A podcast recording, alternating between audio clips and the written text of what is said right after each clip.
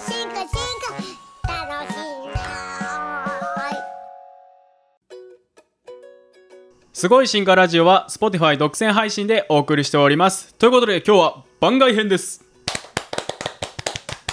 はい今日は番外編ということで我々子どもたちを対象に夏休みの昆虫観察会とかやってきてどういうことをやってどういうところをね考えながらやってきたとか紹介したいと思います。いやーあれ楽しかったですね。そうですね。あの7月下旬やっけ？7月の半ば？あの3連休の時じゃないですか？あの3連休のど真ん中なんで、はい。僕の3連休はそれで潰れたんだけど あの高知市内にあるねあの運動公園っていうのかな、はい。大きめの公園からねお話しいただいてそういう夏休みにね小学生対象にしたイベントを実施できないかということで。やっぱのりさんがこういう風にアウトリーチの活動を続けてるからありがたい話が来るんじゃないですか？いや全然。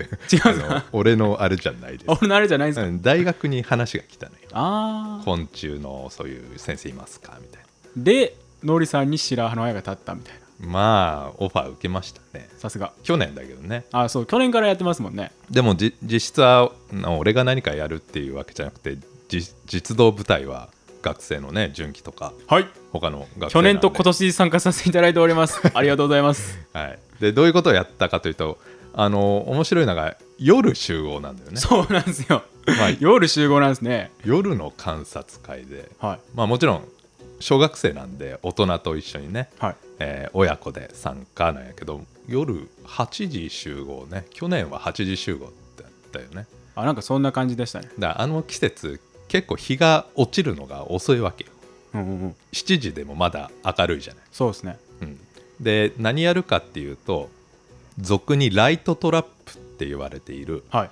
夜間採集っていうのかな、はい。ね、あの水銀灯を持ってるじゃない研究室。に水銀灯ってあのめちゃくちゃ明るいね。はい。で本当はあれ発電機とかにつなげてであのガソリンでこう発電機回してあ野外だとやっぱそうか。そうだね。電源ない時は。であの公園にその電源があったじゃない。そう。自動販売機の 電源を拝借して。別に勝手に使ったわけじゃなくて。ちゃんと許可得ましたね。そう公園の人がそういう協力してくれるから場所貸してくれるからね、はい。でその水銀灯をつないでであのシーツね白いシーツをこうかけて、なんかフェンスみたいなところにベッドかけて、はい、でその水銀灯を焚くとめちゃくちゃ明るいから虫が飛んでくると。はい。でそういう設備ってなかなかないからね。そうなんですよ。子供たちねそういう経験できないんで。電源がやっぱあれなんじゃない？すごい光たかないといけないんで、うん個人的にここでライトトラップしたらいいのたくさん取れるんだろうなって山道車で運転しながら思うんですけどなかなかできないですもんね。そう。だからあの暗いところに明るい電気をつけてそこに虫が飛んでくるから本当はね山の中でやりたいのわけよ。周りが暗い場所ね。はい。でそういう場所で電気焚くってやっぱ難しいじゃない？で我々やった公園は高知市内で結構市街地から近いんやけど、はい近いっす。周りがちょっとね雑木林で囲まれていて、はい。ね、街の光まあまあ見えるんだけどそれでもね光つけたらクワガタとか飛んできましたね。はい飛んできましたベーツ平田カミキリや。出た。カミキリムシとかね。高知じゃえなんか珍しいみたいなとか言って結構発見例もあってみたいな。よくわからんカミキリムシ、でも僕初めて見ましたあそこ、ああ増えてるのかもしれないしね、はうん、であと本当にちっちゃい細々とした甲虫コガネムシの仲間とかカメムシとかね。ああいうの飛んできて。いはいまあクワガタムシとかに比べると目立たないんやけどまあ生き物って本当に昆虫っていろんな種類いるなという感じで、まあ、あとはそれと並行して雑木林があって樹液がね出ているんでそこにクワガタとかねカブトとか景色水とかね。景色水。子供は多分興味ないと思いますけどね。ねそういうとこの興味を持ってほしいなとはまあちょっと我々としてはそういう虫までこう興味を引き出したいところではありますけど、まあ無理してやるほどのことでもないので。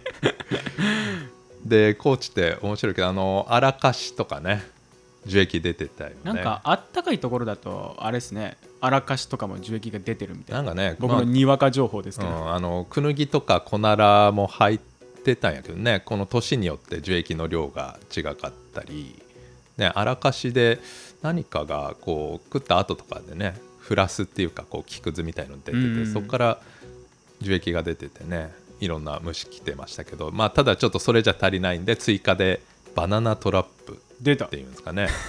バナナと砂糖を混ぜたりお酒混ぜたり、まあ、あとはイーストねパンを作るイースト菌をこうちょっと振りかけるとすぐ発酵するんで、まあ、この臭い匂いがしてそれを木に塗りつけるっていうね。のりさん素手で塗ってますよね。素手やで。めちゃくちゃ臭いけど素手。純喜これスプーン使うやつはアマチュアやねとかやって素人やで。いや普通はあの手袋をしてこうやると思いますけどね。めちゃくちゃ臭い。っ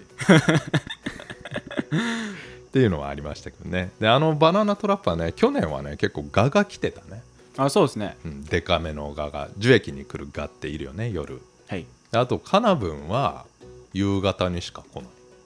あーカナブンはそうですね。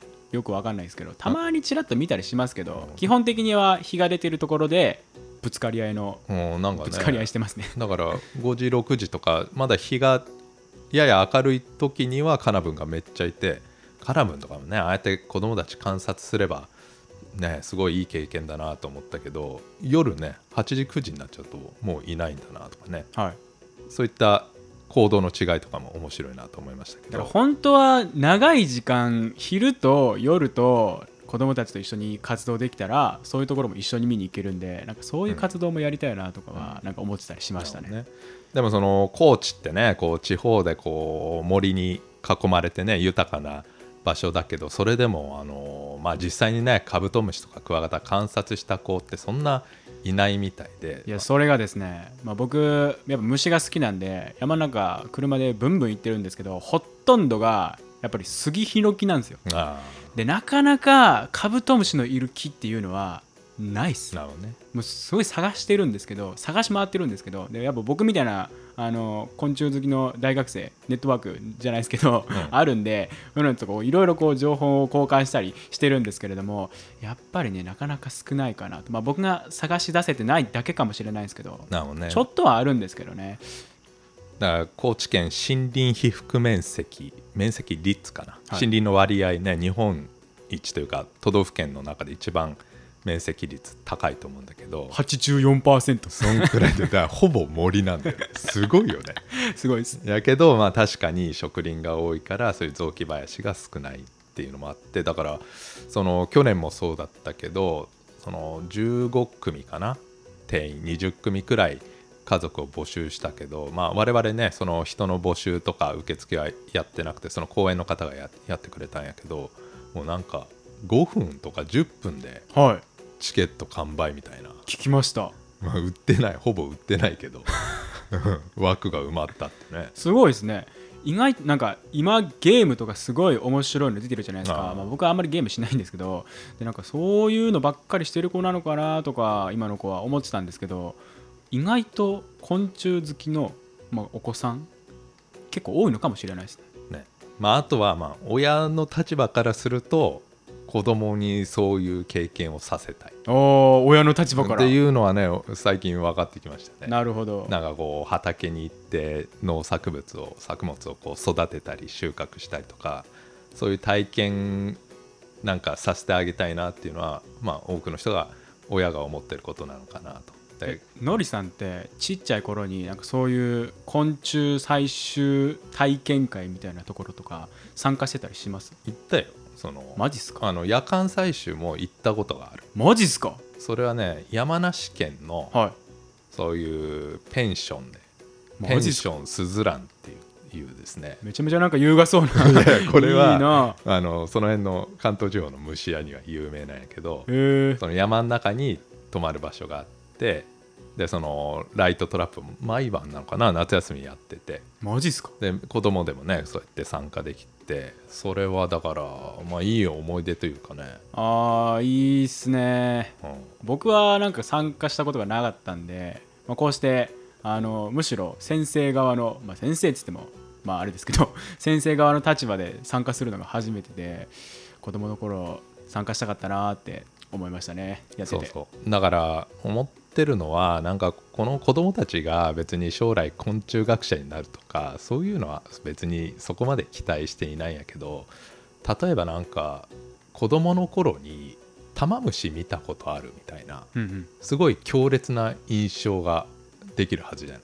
できますね。間違いないです。僕太鼓地見つけたこといまだに忘れないです。そうそう。太鼓地を今まで捕まえたことがなかったんですけどその池にフラッと行ってなんかパッて見たら下に敷き詰められている枯葉のちょっとなんていうの形が目に入ったんですけどそれが太鼓地で僕は図鑑で太鼓地知ってたんではぁ太鼓地や!ってパッて捕まえて、まあ、周りは多分あんまり反応しなかったんですけど まああのもう感激だけはいまだに忘れなくてあれを思い出すとすごいいい気分になります。それは何年生くらいの？それね多分小学校低学年ですね。そうでしょ。3年とか多分そんなんだと思います。なんかそのそういう思い出ってなんか貴重だなと思って。間違いないですね。もう何になるっていうわけでもないけどもそういう経験しているっていうね。今の親世代だと子供の頃になんか俺の世代だと子供の頃にもうそういった都市化とかが進んでしまってうん。なんかこうふるさとの自然みたいのがすでになくなってる世代。だから今の親が自分の子供の頃にそういう自然体験みたいのしていないとなんか子供にどう教えたらいいのかも分からへんやなるほど。からそれが経験の絶滅とよく言われているやつで。生き物の絶滅じゃなくて経験自体が絶滅してるからそれをこうん。う次の世代になかなか伝えることができないと。なるほど。その結果生物に対する関心が低くなって実際の生物も絶滅しやししやすくなるんではないかみたいな指摘もあったけど。えでもね私たちのそういうこういうね子供向けの観察会みたいな活動できればねそれのサポートにはなるかなとー、思ってますけどね。なんか観察会する上でこう工夫した点というか頑張った点とかなんかあれば。ああそう一応去年を得て今年挑戦したことが僕は実はあって、うん。あの昆虫その集合時間前にいろいろ来てくださる方もいるじゃないですか。早めに来てくださる方。で去年はやっぱりその子供もし僕と初対面だし僕も子供と初対面で、はいはい。なかなかこうコミュニケーションが取りづらいと。でやっぱコミュニケーションを取れたら、まあ、僕は昆虫について、まあ、そこそこ詳しいのでこれは何虫だったりとかこれはどういう特徴があるとかあそこに何がいるとか仲が良かったらすごい交流できるじゃないですか。なのでその早く来てくださった方に何て言うんでしょうね。もう先に昆虫を展示しておいて、まあ、その公園で取れる昆虫を昼間に取っておいてでそれを交えてその始まる前に交流ができたら温かい雰囲気で始められるし、まあ、僕と子供たちの緊張も解けるんじゃないかなと思って、まあ、そういうことをこう挑戦しようと思いました。いやー俺ねそれ普段の授業でも思ってて なんかこう授業もはい。準備あるから5分10分前に教室に来て用意するのよ。はい。で授業はだいたいあの開始時間が決まってるやん。時間割で1時半とかさ。はいはいはい。でその授業が始まる10分くらいの時に学生がわらわら集まってきてシーンとしてるのよ。あの状態からはこの喋るのって 結構辛くないですか？もう辛いからもう嫌やと思って もう授業はポッドキャストでええわと 思ってるんやけどはい、うん。で特に今コロナやから、うん、座席を一つ開けましょうとかあそれ言うてましたね。教室で死後は慎みましょうとか。なんか普通だったらほっとけば学生わらわら雑談し始めるやん。はい。でそれで授業入った方がやりやすいんやけどシーンとしてるとやりづらいんだけど確かにあの子供たちの観察会も、ね、去年そんな感じやったよ。なんか俺は思ってたんよそうなんですよ。で大体7時半集合だったら早めに集まるやん親子だ、早めに来はりますね。でもこうなんていうのかな。親子同士は別に知り合いじゃなかったらそんな話が、ね、お互いできるわけじゃないけど、まあ、今回だからテーブルにね昆虫の生きたやつだよね。はいそうです。やつを何やバッタとか、はい。何いたっけ？スズメバチもいたっけ？えっとね他青筋カミキリとかあとはギンヤンマとかタマムシとかあとはまあクワガタとかそういったものをまあ展示しましたね。ちょっとゴキブリいたよ。ゴキブリ言いました ゴキブリあのー黒ゴキブリと薩摩ゴキブリと大ゴキブリが取れるんでまあゴキブリ3点セット。でそれがまたあのー虫たくさん取らないといけないじゃないですか。で僕自身もなんか昼間からバンバン取ってもよかったんですけど疲れるじゃないですうん。か夜に消耗したらダメなんで昆虫好きの後輩2人を誘ってでそいつらもいいよって言ってくれたんですよ。で行ってでこいつらがめっちゃ取ってくれてでなんか自宅からももあの虫を持ってきてくれたりしててんでそうやって展示が豪華になったんで、まあ、うまいこと言ったのかなとか思ったりしますね。ねあのテーブルがあの集合場所が相撲場でしたけどね。あれ高知っぽいと思うんやけど。相撲っすか？お相撲盛んなんちゃう？えやっぱそうなんですか？普通ないやん。普通ないっす土俵って、ね。はい。であの土俵のその相撲場の観客席にねテーブル用意してもらって、はい。でこうケースに入れね。虫入れて並べておくと。子供たちね集まってたよね。これシチューみたいな。これ これ家で3匹飼いうみたいな。ほんまかいとか思いながらほんまに飼ってるかもしれないですけど。であそうなんみたいな。これ買ってんのみたいな。とかこれ何みたいな。あこれは銀ヤンマやでとか言ったりしてやっぱ交流できたんで、まあ、僕も楽しかったし、ねはい。まあ子供たちもきっと楽しかっただろうなと信じております。あの意表ついてコウモリを持ってきた子供 虫かごにコウモリを持って。いやーあれちょっとビビりましたあねまあちょっと素手で触らん方がええよとかね。はい。そういう話でしたけどね。もう捕まえてるっていう。始まってないよっていう。わざわざ展示してるのにもう自分で持ってきちゃってすごいやる気のある子たち。コウモリやからね、はいすごいです。はい。で今年はだから夜その8時くらいからライトトラップとかね樹液見てでプラスその翌日にね翌朝に標本作りはい。体験をしたね。だから2日間だったね。そうですね。今年は2日でした。ら去年夜だけで終わってなんかもう一瞬や。7時半に集合して9時に短い一瞬でした本当に。多くのもっと多くの子供と関わりたいなと思ってはがみした去年でした、はい。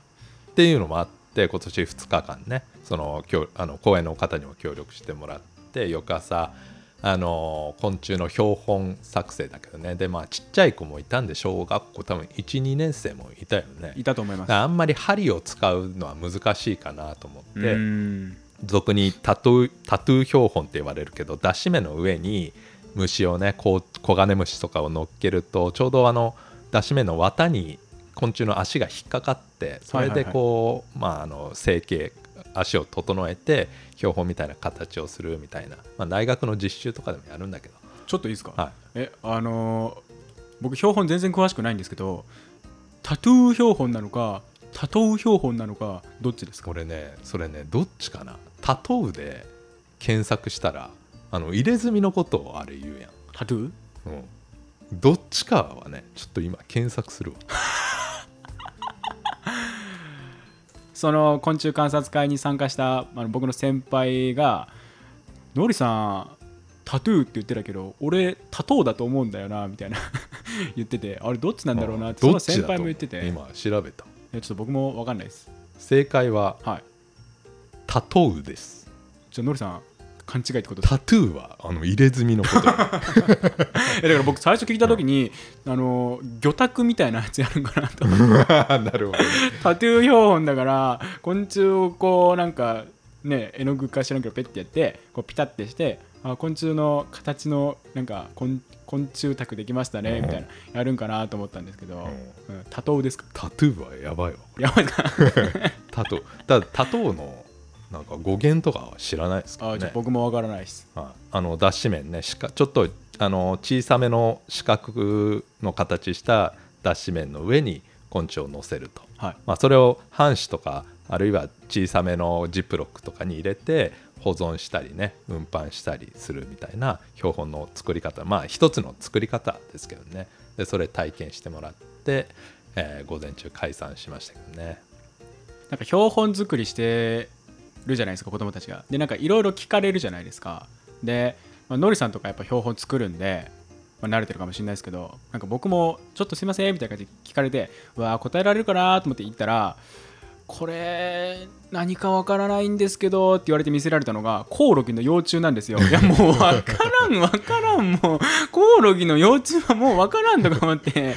いやこれはもうコオロギでいいんじゃないですかね？みたいな感じで言って。で分かります？コオロギの幼虫そうね。だから図鑑も持ってってはい。標本作るのとあと名前をね調べるのって結構重要じゃない？そうなんですよ。種を同定するっていうけど。そう。って言ってる手前やっぱこのちゃんとした和名のとこまで行ってほしかったんですけど、でもその学研とかでねいい図鑑子供向けの図鑑いい図鑑出てるけど大体あれ載ってんのは成虫なのよ。はいでバッタとかね確かにまだ羽がねそんな伸びきってない幼虫とか取れてそれで名前どう調べるかとか。直種目の幼虫なんてもう分かったもんじゃないですよ。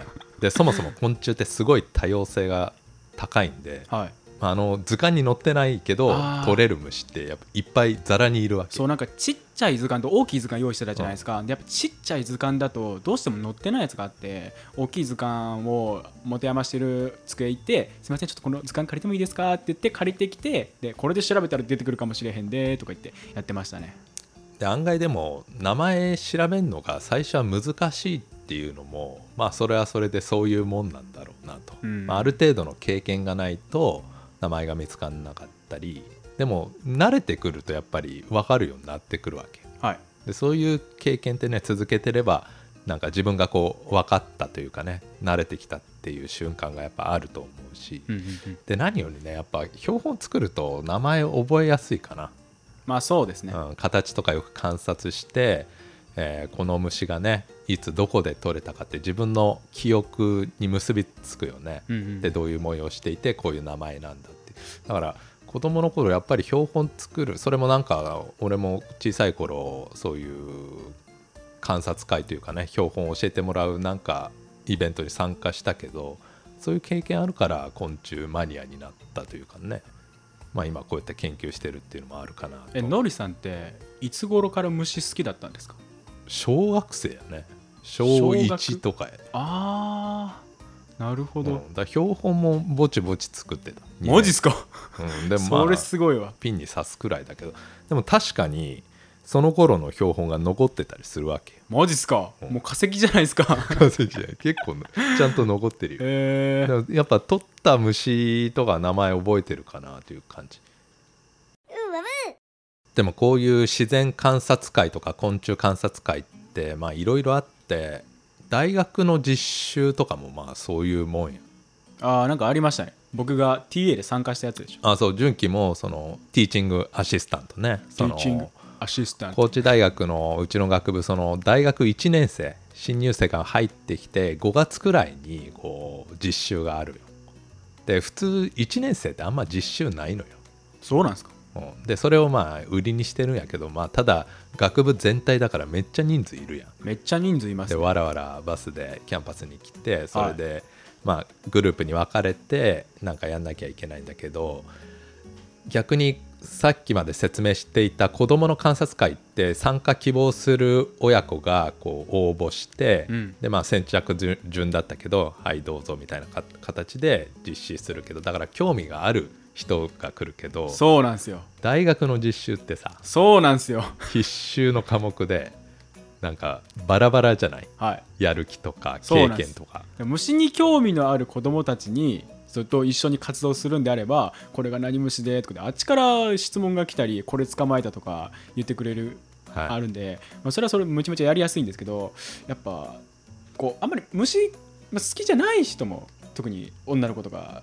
まあ、はい男の男でも虫嫌いっていう人もいると思いますし、なんかそういう人に対してでも僕はティーチングアシスタントの立場なんで 何かしらこうねなんかレポートとかもありますんで何か知識を上げないといけないんですけどどどういうふうになんて言うんでしょうね。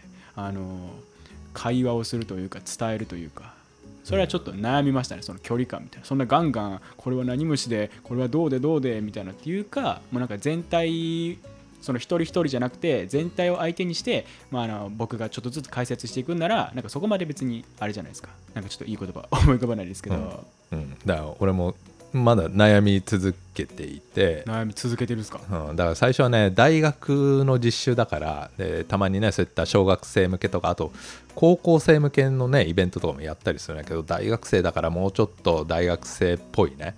何かこうデータを取って解析するとかそういうことをしなきゃいけないのかなと思って5年前くらいはそういうことを考えていたんやけど。えそれは1年生に対してってことです1か年まあごめんもうちょっと23年生かな。でも気づいたのはやっぱりいろんな学生来るから別に蝶々の採集をして標本作ったことない学生ってほとんどなのよ。まあそれはそうじゃない、そうですね。うん。で虫を取って名前調べて標本作るって小学生のイベントでもするしてるからそれを大学生に対して同じことするのってちょっと子供っぽいかなとは最初は思ってたんやけどはい。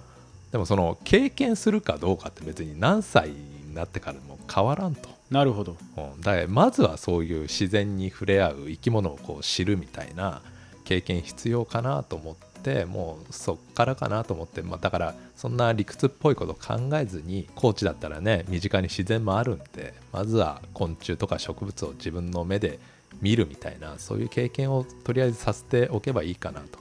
で特にコロナになってからもうだいぶ外に出れないと。うん。なんなら実習すら最初できなかったのよ。かわいそうですね。2年前くらい。あの、はい。バスに乗れないとかでバスで20人乗ってどっか行くみたいのができないから実習もオンラインとかの時期あったんよほんまに。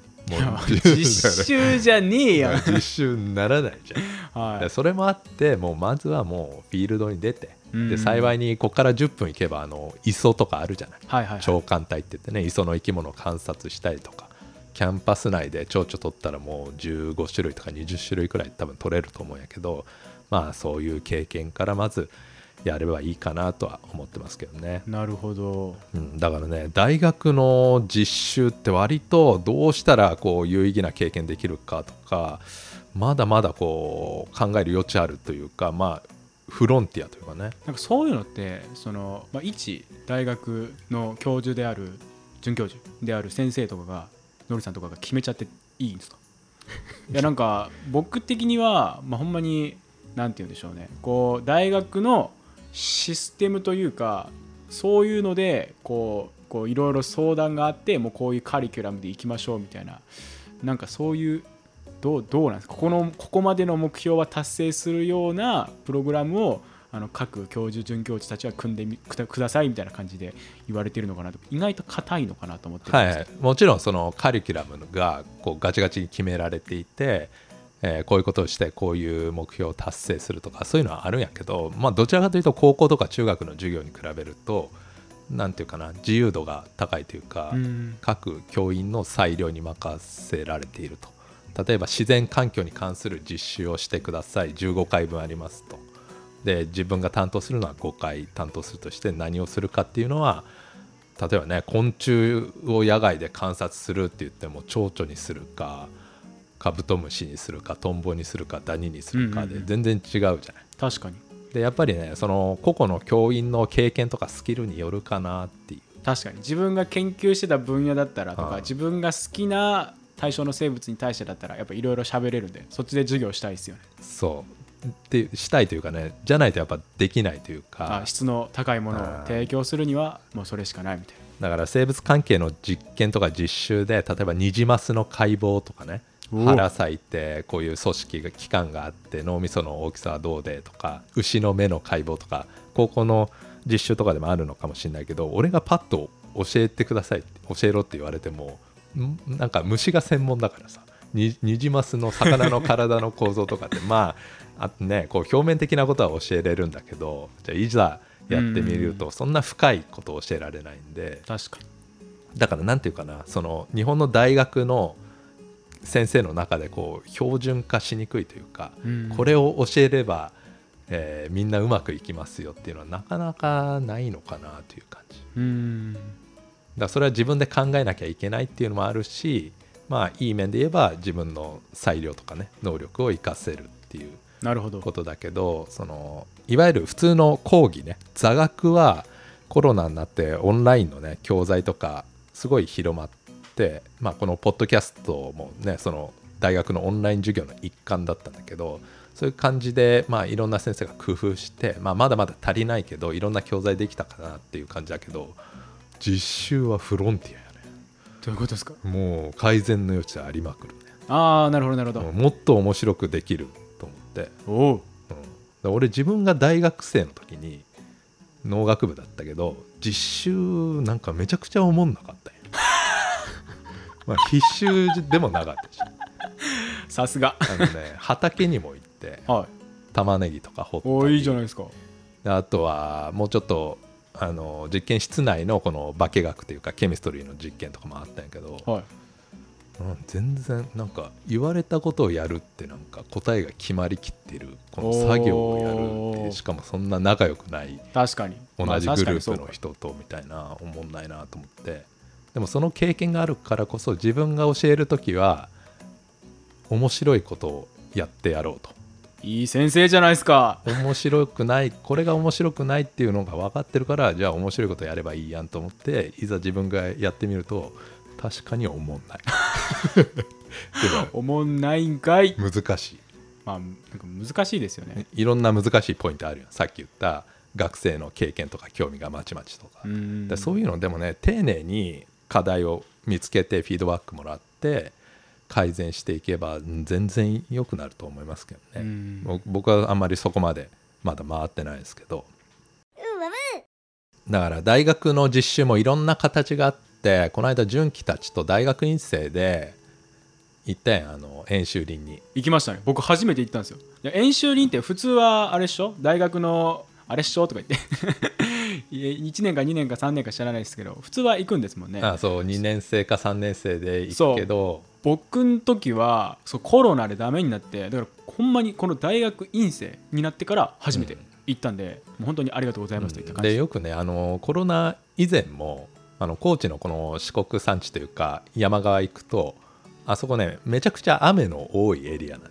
確かに今回夏とか今回も雨降ってましたね。ね 今回も降ってて降ってました。もうめちゃくちゃ多分日本でもねかなり降水量多い地域だと思うけどへで雨で中止ってざらにあったから。えなるほど。で大学院生だから別に10人もねいなくて数8人くらいで行ってでさっき言ってた夜間採取ねライトトラップしましょうということでまあそこも宿舎の電源があるからそこから引っ張ってきてっていう感じだったんだけどもう大雨降ってたんよ、大雨降ってました。で6月だったからやっぱ時期選ぶの大大事やなと思って、まあギリギリできましたけどね、うん。だからこれ子供向けのイベントやったらもう中止やとか。いやなんかそれはやっぱあのホストでやるとしたらなんか申し訳ない感じしますよね、うん。でもこれがまあ少人数で、まあ、大学院生相手だったらまあしゃあないなっていうのもあるし、うん。しかもちょっと、ね、夜中で雨が止んできて、うん、それでできたよね結局は。そうなんか雨止んでていやー雨止んだな一時的かなでもライトトラップの装備出してまた雨降られたら嫌やなとか思ってたらノリさんが出てきていや止んでるやん。ライトトラップやろうや。わかりましたやりましょう。っつって。いやでも本当に良かったです。ちょうどねあ1時間かそこら辺ずっと雨が降らなくて虫も結局たくさん来たんで来たね。よかったですやって。うんでまあ我々カレー作る言うて。出た。出ました。野菜忘れたなって。違いますよ。え？米も忘れてましたた。もうルーしか持ってきて肉は。肉とルーしかなくて。肉だけでカレー作るか言うたら純喜言ってたよさ最初。何がですか？肉だけでカレーか言ってて別に米も忘れてるやん。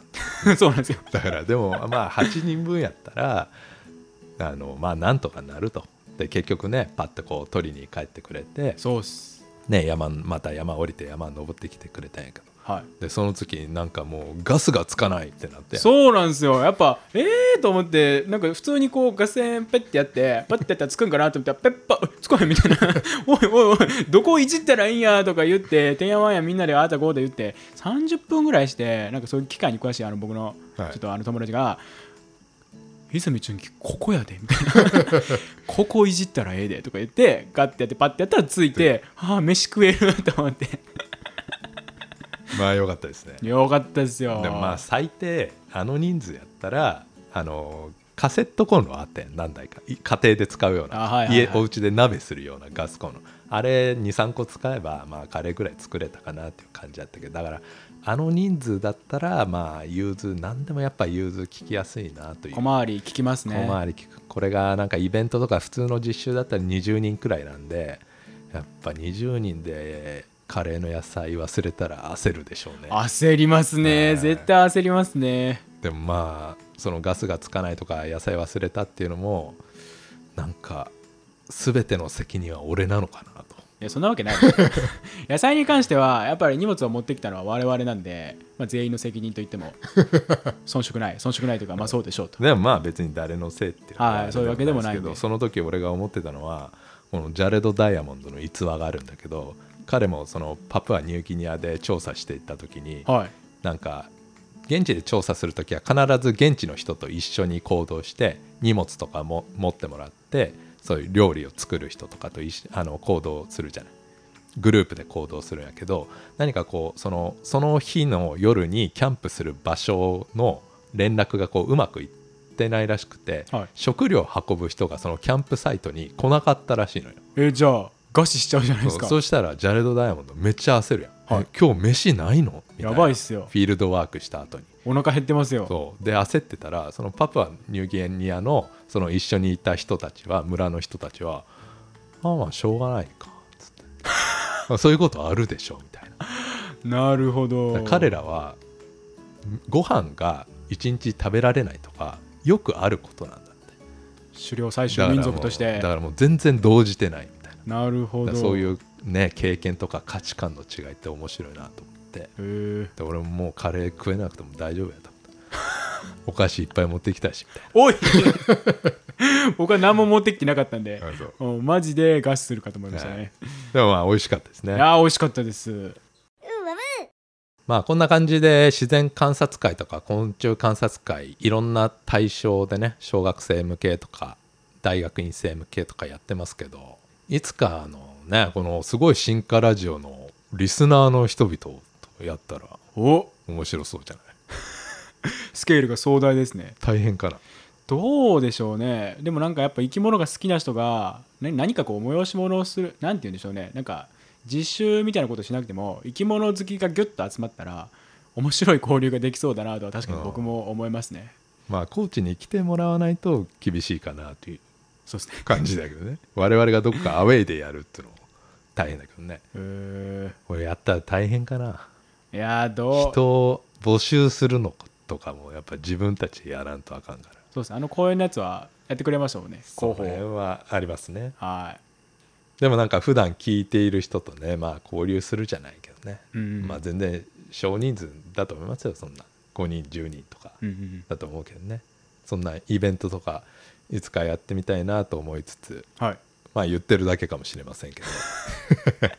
なんかそういうことも考えましたね。なるほど。はいということで今日はこの辺で。はいありがとうございました。ありがとうございました